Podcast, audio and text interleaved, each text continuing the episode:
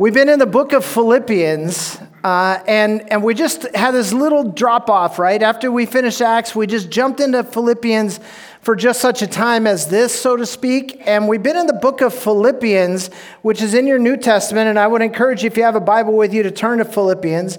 It's right after Galatians and Ephesians, and before Colossians. You come to Philippians toward the back of your Bible. And uh, we just jumped right into the end of the book of Philippians about two or three weeks ago, and we started looking at some of the details of Philippians chapter 4. And we're going to be back in Philippians chapter 4 today, but one of the things that you miss when you do it this way is you don't get a sense of the theme of the whole book. We just dive right into chapter 4. So let me give you an idea of what sort of the themes are in the book of Philippians, because the first thing is if you ask any Bible scholar and say just right off the top of your head, what is the overarching theme of the book of Philippians? Any Bible scholar will tell you the same thing joy. The book is about joy, beginning to end. It's just filled with teachings on joy, and we've been talking about joy. But, but it, the, the, the first mention of joy in Philippians is in chapter 1, verse 4, in the greeting. He starts right off by saying, I'm going to tell you about joy. And in fact, the other theme that is uh, strong in Philippians is peace. We talked about that last week. The first mention of peace in the book of Philippians is in chapter 1, verse 2. And, and the, maybe the third theme that we keep running into in Philippians is the theme of thankfulness. And the first mention of thankfulness is in chapter 1, verse 3. So, in the first four verses of Philippians, we get this picture of what Paul is saying hey, God wants to talk to you about something, and it's really important, so listen up. And throughout the book of Philippians, Paul, who, by the way, is writing from a Roman prison, who, by the way, is chained up, who, by the way, cannot leave who, by the way, has a threat to his life hanging over his head, is writing this book about joy. And he just keeps beating this drum again joy, peace, thankfulness, joy, peace, thankfulness, to where we come to the end of the book in chapter 4.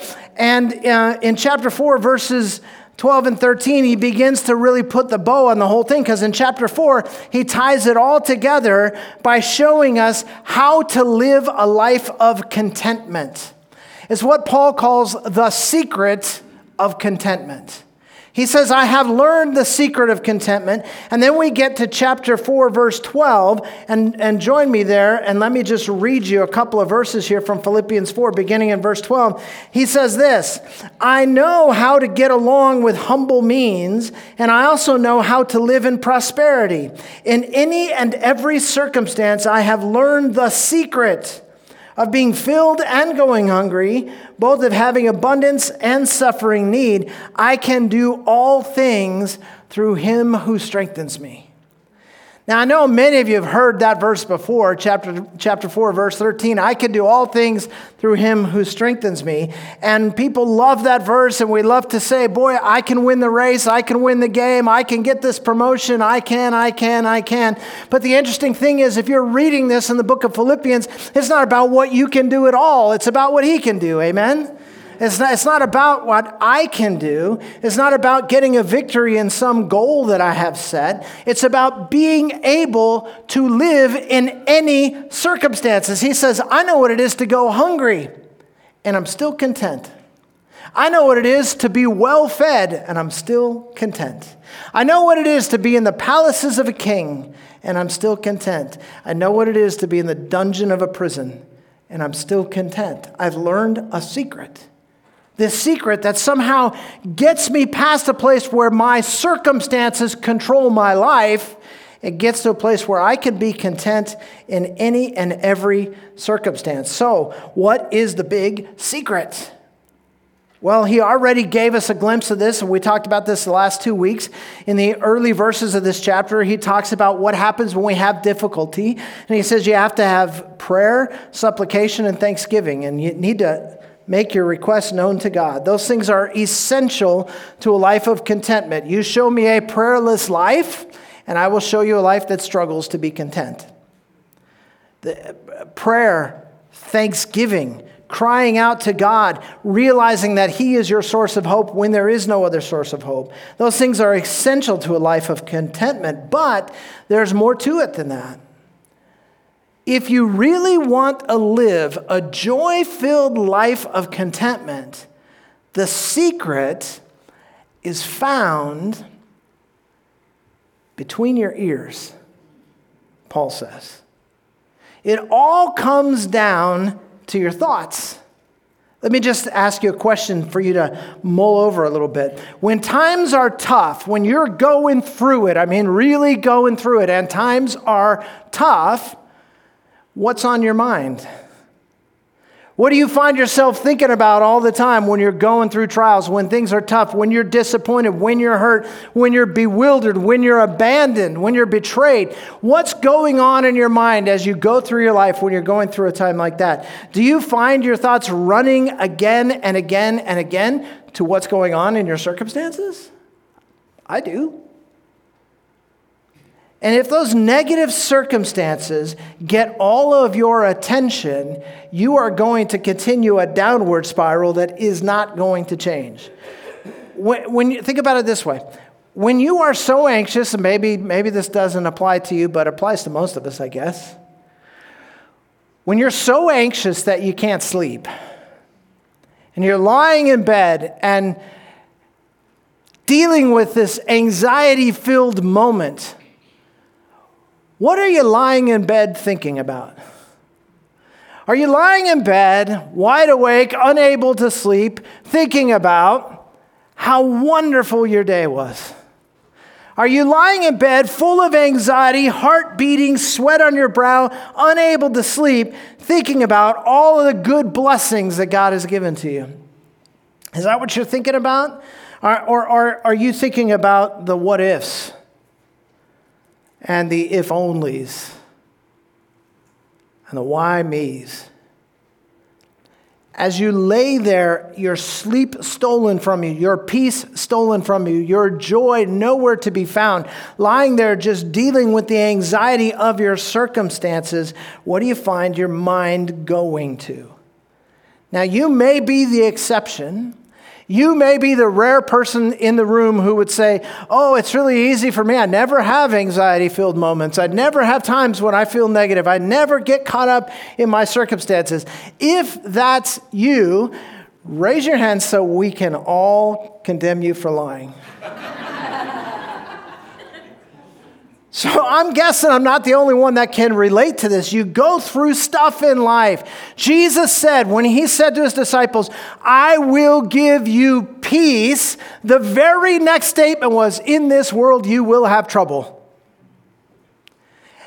Don't get this idea that somehow having peace is the absence of having trouble. Jesus says it is possible to live in a broken world as a broken person, surrounded by other broken people, dealing with the mess that comes from all of that, and still have peace. And that's what we've been sort of digging at these last few weeks. In fact, we're going to take it even a step further today. As you go through your day, as you go through your life day by day, what is it that mostly gets your mind's attention? I'm just thinking about a regular day. As you go through your day, what are the voices you're listening to? What are the thoughts that are crashing in through your ears and into your mind? Um, is it the voices that you hear? The things that people have to say? It's amazing, isn't it? How much power the words of another person can have. The old saying, sticks and stones can break my bones, but names will never hurt me, is a lie. Or or think about just the news media. Everyone groans. The news media. If you find yourself a little to the left of center when I say news media, you're thinking, yeah, Fox. If you find yourself a little to the right of center and I say news media, you're thinking everything but Fox. right? So it's like we all have our views, right? And, don't, don't lean over and tell your neighbor your views. We could do that another time. Um, or, or better yet, let's not. But, but the point is, I don't care if you're way to the left or way to the right politically, you are disgusted by the, by the um, perversion of the news that is now available to us through general news media. Everyone I know feels the same way. But then again, thank God we're not stuck with the network news because we have the infallible internet. Thank God for the internet. We finally can get all the true information in a completely unbiased way on the internet. We got politicians telling us what they think we want to hear in order to buy our votes. The pundits are babbling on, the talking heads. Or, or how about the music you listen to? I, I know I'm going from preaching to meddling here, but um, I am astonished sometimes when I'm listening to my favorite music stations and I'm singing along with songs I've known since 1972. And I hear the lyrics come out of my mouth and go, oh. Why is it I know the words to every song the Beatles ever sang, but I can't memorize John 3:16? What is up with that? But, but think about the music that you listen to. And I don't, unless you're listening to just instrumental music, if you're listening to lyrics, there are ideas that are being drilled into your brain because that's the power of music. What are you listening to? What movies are you watching? What TV shows are you watching? I know there are only wonderful people on reality TV shows, people you would want to emulate your life after, teach your children to look up to.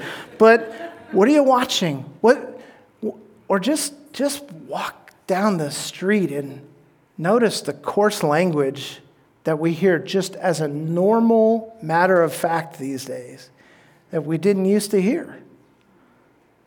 It's amazing how much negative, derogatory, hurtful, shameful garbage comes in through our ears and our eyes and that filters right through our mind and into our hearts. And we think it's no big deal. Well, Paul says, that if you want to live a life that is truly content, you're going to actually have to make some choices about your thinking. I heard somebody once say the best way to live a life of contentment is to control your stinking thinking.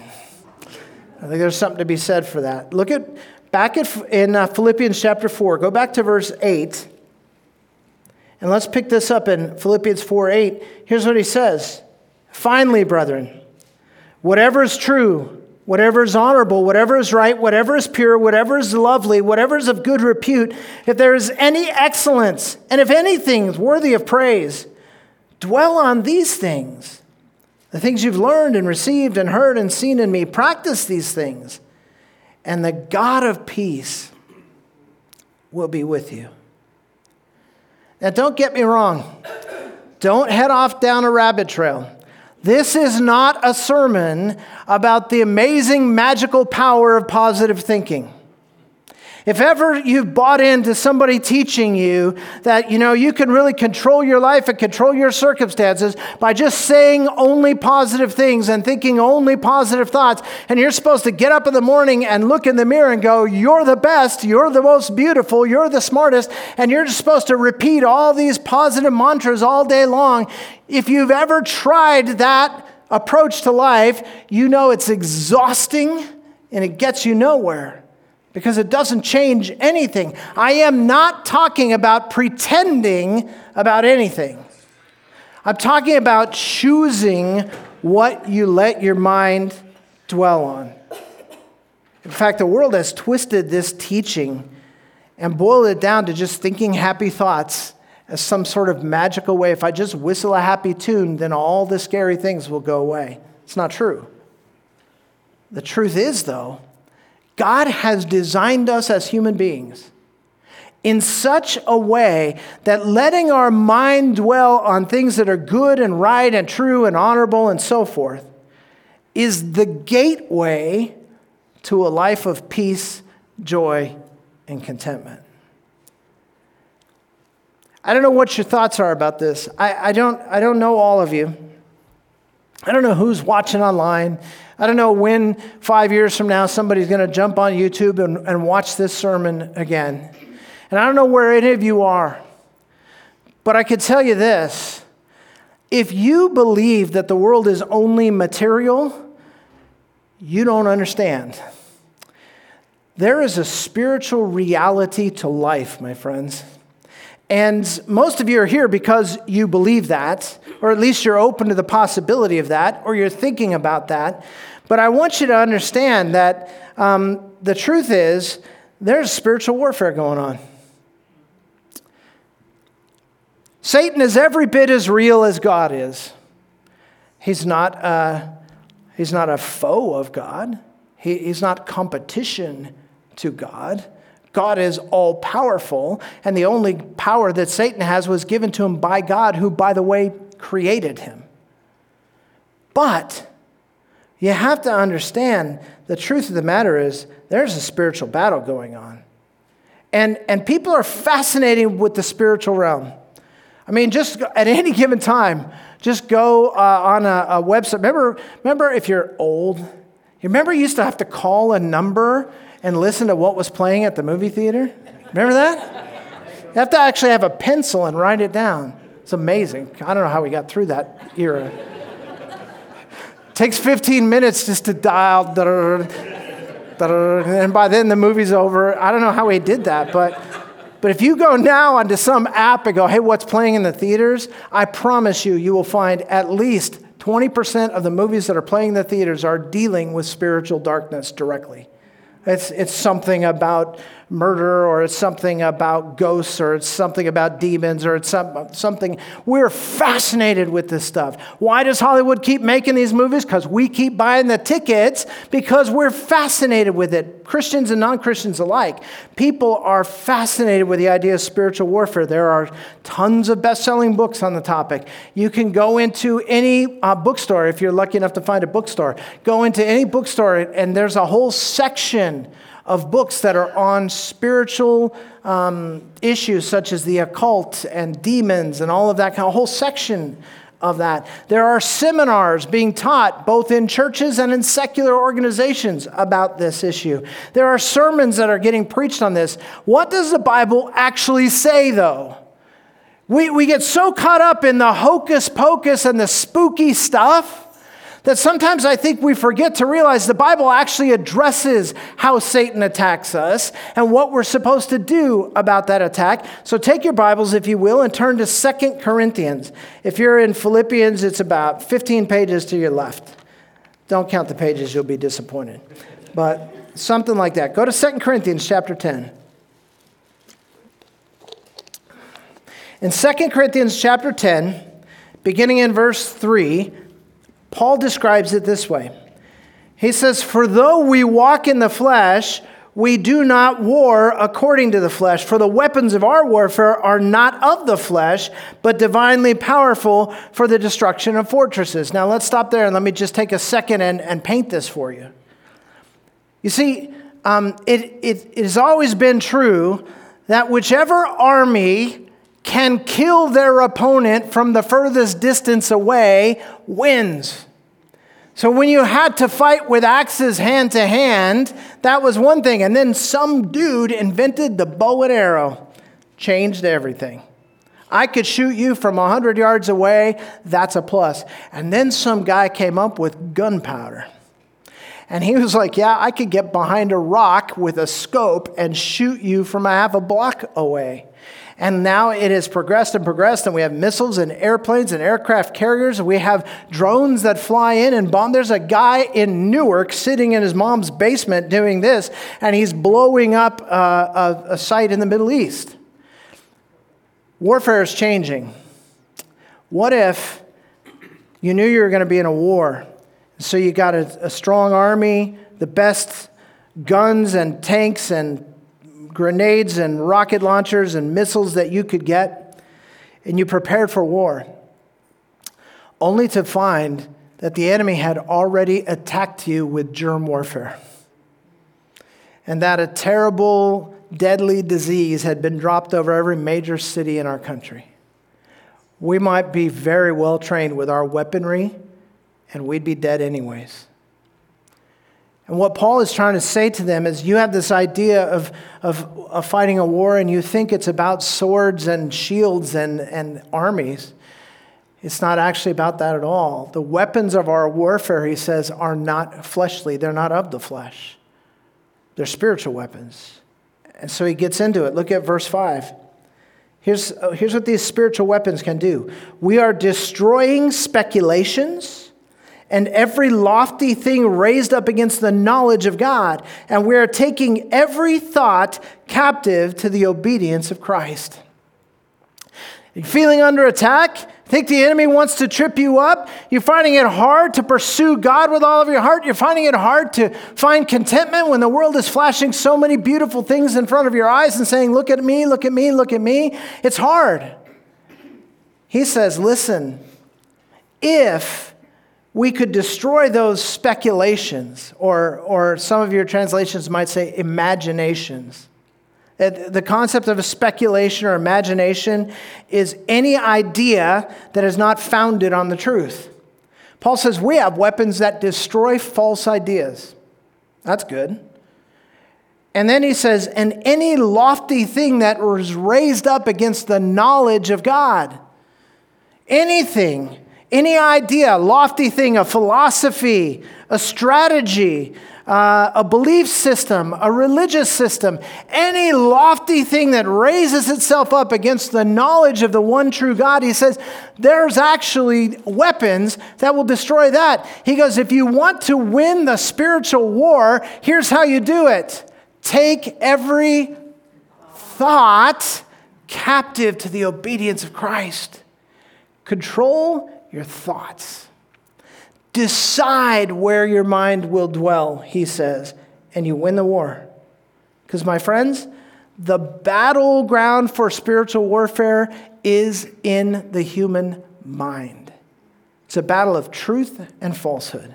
Satan is trying to distract you, deceive you, and discourage you.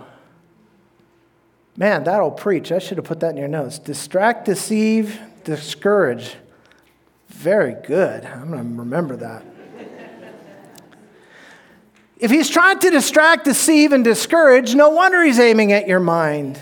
That's what he's interested in getting control of. And so, uh, I don't, I, hmm, I want to be careful how I'm perceived here.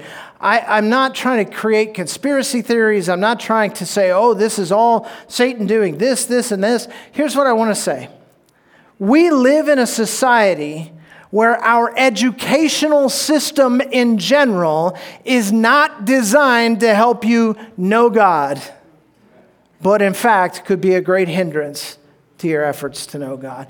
And, and while I say that, let me just say hallelujah for Christian teachers in public schools. I am so glad for teachers and administrators who are saying we're going to love kids like Jesus does. We're going to teach truth. We're going to, we're going to do all of that. But let's not kid ourselves and, and believe that, that our educational system is designed to raise up godly people. It just ain't. Our entertainment is not aimed at helping you walk more closely with Jesus. I was flipping channels last night. I probably shouldn't tell you this. The stuff I tell you, I'm surprised I don't get fired. I'm flipping channels, and I came across the 2021 Rock and Roll Hall of Fame induction ceremony. And I'm like, yes, I gotta watch this. Turn it up. Christy's like, hello, can you turn that down? No, we're turning it up. And I'm watching, and I'm like, oh my gosh, every speech I heard almost was angry, hate filled, derogatory, profanity laden. I was just like, oh. And then I listened to the words of the songs, and once again, I'm like, oh, I'm so convicted. Our entertainment system is not designed to help you walk with God. We already talked about the so called news. Social media, See, Satan chips away at our hearts by attacking our minds. And we open the door. We pay for the streaming service. We click on the sites. But God says, if you want to be content, thankful, joy filled, peaceful, then you had better decide what goes into your mind. Now, listen, guys, I am not telling you, I just sat here and told you that I was flipping through my 7,000 stations and, watched the Rock and Roll Hall of Fame last night. I am not telling you it is a sin to have television. I'm not telling you stay out of those theaters, because after all, if you're in the movie theater and Jesus comes back, you miss the end of the movie. right? So I'm not telling you that. I'm not saying, you know, never listen to any secular music, only, only you know, uh, hymns in your car. I, listen, I, I'm not saying that, but, but can't we just be a little more discerning? Can, can't we just be a little more careful? Couldn't we just notice that the things that are coming into our minds do impact us? When our eldest daughter was just a couple years old, uh, we had a church preschool. And uh, we thought, well, wouldn't this be good for her social development? And we will put her in the preschool just a couple of days a week. It's our church, our church's preschool. I'm the boss of the place. okay, let's do that. We send our daughter to preschool, and within one week, we saw attitudes in her we had never seen before we heard things coming out of our mouths. We said, Where in the world did she learn that? And Christy was sure it was from me. just, just being in, a, in an atmosphere where your thoughts are impacted by whomever teachers, peers, television, whatever it, it changes you. So let me read again Philippians chapter 4, verse 8. Finally, brethren, whatever is true, whatever is honorable, whatever is right, whatever is pure, whatever is lovely, whatever is of good repute, if, if there's any excellence and if anything worthy of praise, dwell on these things. Dwell on these things. Maybe some of your translations say, let your mind dwell on these things. Probably the most uh, specific English translation of that Greek phrase is ponder these things. Mull it over. Grapple with it in your mind. Spend time thinking about it. Thinking about what? Whatever's good, whatever's pure, whatever's lovely, whatever's of good reputation. Let your mind dwell on these things. It sort of implies, doesn't it, that you have a choice about what your mind dwells on. You don't always have a choice about everything that enters your mind. Satan is a tempter, and there's going to be temptations at the thought level all day long. You don't have a choice about that, but you do have a choice over what you do with those things? Where do you let your mind dwell? I know we all want more joy. I know we all would love more peace, more contentment. But some of us are sabotaging ourselves by choosing to let our minds dwell on things that are not lovely, not good, not pure, and so forth. Remember, God's not telling us to pretend everything is all right, whistle a happy tune, and just think happy thoughts all the time. That's why He tells us to pray, to supplicate, to beg, to cry out, and let our requests be made known to God. First Peter puts it this way Cast all your cares upon God, for He cares for you. God tells us to do that. This is not a pretending idea. But let me ask you something. Who is a better, in a better position to handle what has got you anxious? You or God? So talk to God about what's bothering you. But then trust Him to handle it. Talk to God about what's bothering you, but then leave it with Him and begin to turn your mind, your heart, your attention, your focus to that which is good, that which is honorable, that which is right. Turn your mind to those things that, that are true, it says. What are some things that are true? How about this? God loves you no matter what your circumstances make you believe. How about this? God is able to do exceeding abundantly beyond all you could ask or even think, according to the power that dwells within us. How about this? God is faithful. He keeps every promise he's ever made. How about this? God understands what's going on in your life even when you don't. Amen? Amen? Amen. Okay. And one last one cherry on top God never changes. He can't. Even if he wanted to, which he doesn't, he can't change. Part of his nature as God is that he is unchangeable. That means he doesn't change his opinion, he doesn't change his mind, he doesn't change, he doesn't learn anything because he already knows everything. God does not change. So when we say, well, I know he's, he was good in the past, but will he be good next time? Yes, he's good. It's who he is. And I just think Thanksgiving week is a perfect time to address these issues. So let me give you some practical advice as you go into Thanksgiving. Practical things to do. This is the point in which you can turn me off and go, I never do the things he suggests. Or you can write these down and go, yeah, these are things I'm going to plug in. I'm going to give you just two things. Number one, make a list of things you're thankful for. Like make an actual list. And if you're, if you're doing it on your iPad or your phone or, or get a tablet and just, and just dedicate a page and just start on line one, start writing the things you're thankful for. Just one after another after another. When you've got about 25, take a break. Come back the next day and say, okay, I've got to add to this 25. Read through your list of 25, add five more. Come back the next day and add five more. And every day, when you add to this list, thank God for these things actually attribute them to God. You may go, oh, okay, what am I thankful for? Gee, I put a lot of stuff on my list already. What am I? I'm thankful, well, I guess I'm thankful for breath. Good, write it down because who gave it to you?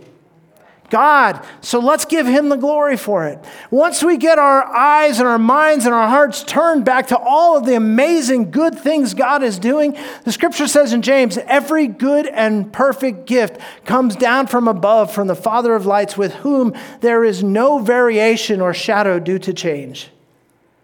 He's not going to change. He's going to keep on giving good gifts. So start a list and just go back and revisit it. Every time you find yourself getting down in the dumps, every time you find yourself getting anxious, every time you find yourself getting fearful, take out your list and start looking at all the amazing things that God is doing for you every day and give Him thanks. That's number one. Number two, you're going to have to be intentional about thinking about the good things because the bad stuff's coming. You're going to have to be intentional. So let me just give you some ideas. Some of them will work for some of you, others will not. But how about this? Get in the pattern, get in the habit of deciding that your first thoughts in the morning are going to go toward God. Okay, not your second thoughts. Your first thought is, oh my God, I hate this alarm. After that, then you thank God for the alarm. And then you begin to just focus your attention. Wouldn't it just be great if before your feet hit the floor every day, the Lord heard your voice of praise? Just to thank Him. Just get your mind on that. It's a great thing to let that be the first thing in the morning and the last thing at night. As your head hits the pillow, let the praises of God be on your lips. Get focused on that. And, and you know what? Some of us need reminders throughout the day. One of the things I've done over the years is I have uh, put sticky notes on my dashboard to help me remind me of the things I'm trying to get my mind focused on.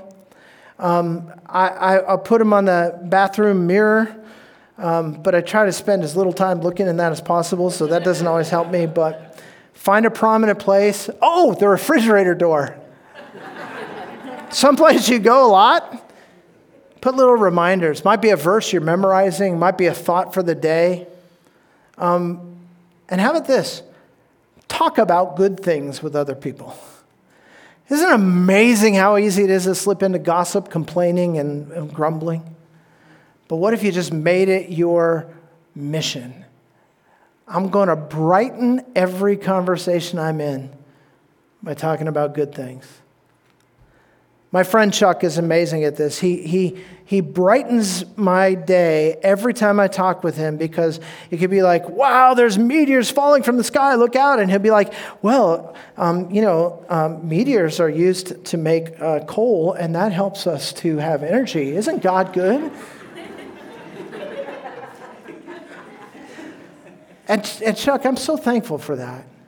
Um, I hope you're you're working on becoming a person like that. Um, and then you have to limit the negative input, right? That might mean there are some friends you need to spend less time with. I don't know. It, it might mean, um, you know, 12 hours a day might be a touch much for social media. You, you might have to turn off the music. What if, you, what if you turned off the music when you're driving alone in your car just once a week and devoted that time to prayer and thinking about God? Um, you, you might have to turn off the news. One of the cool things is there's great sermons available online all the time now. You can hear the Word of God. You can even, you don't even have to pay for it. You just get an app and, and someone will read you scripture like James Earl Jones or somebody like that. That was a really good impression, wasn't it? I look a lot like him too. But anyway, um, let's not forget, I'm going to wrap this. Let's not forget, God makes promises to people who will live like that. Here's the promise and the peace of God which surpasses all comprehension, will guard your hearts and your minds. And here's that phrase again in Christ Jesus. So, are you in Christ Jesus? Live like that, and you too will discover what Paul discovered the greatest secret of all, the secret of contentment.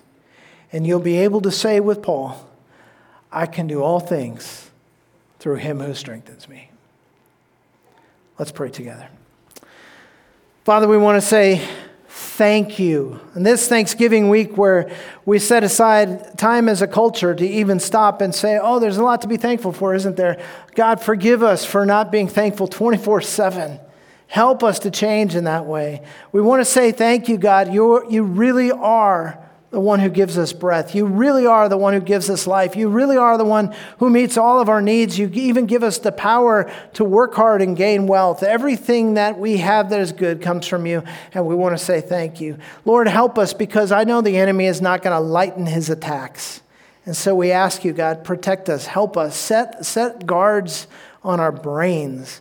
Help us to stay focused on you, that which is good, that which is true, that which is pure, that which is of good reputation. Lord, let us dwell on those things and give us your peace. Or we ask in Jesus' name, amen.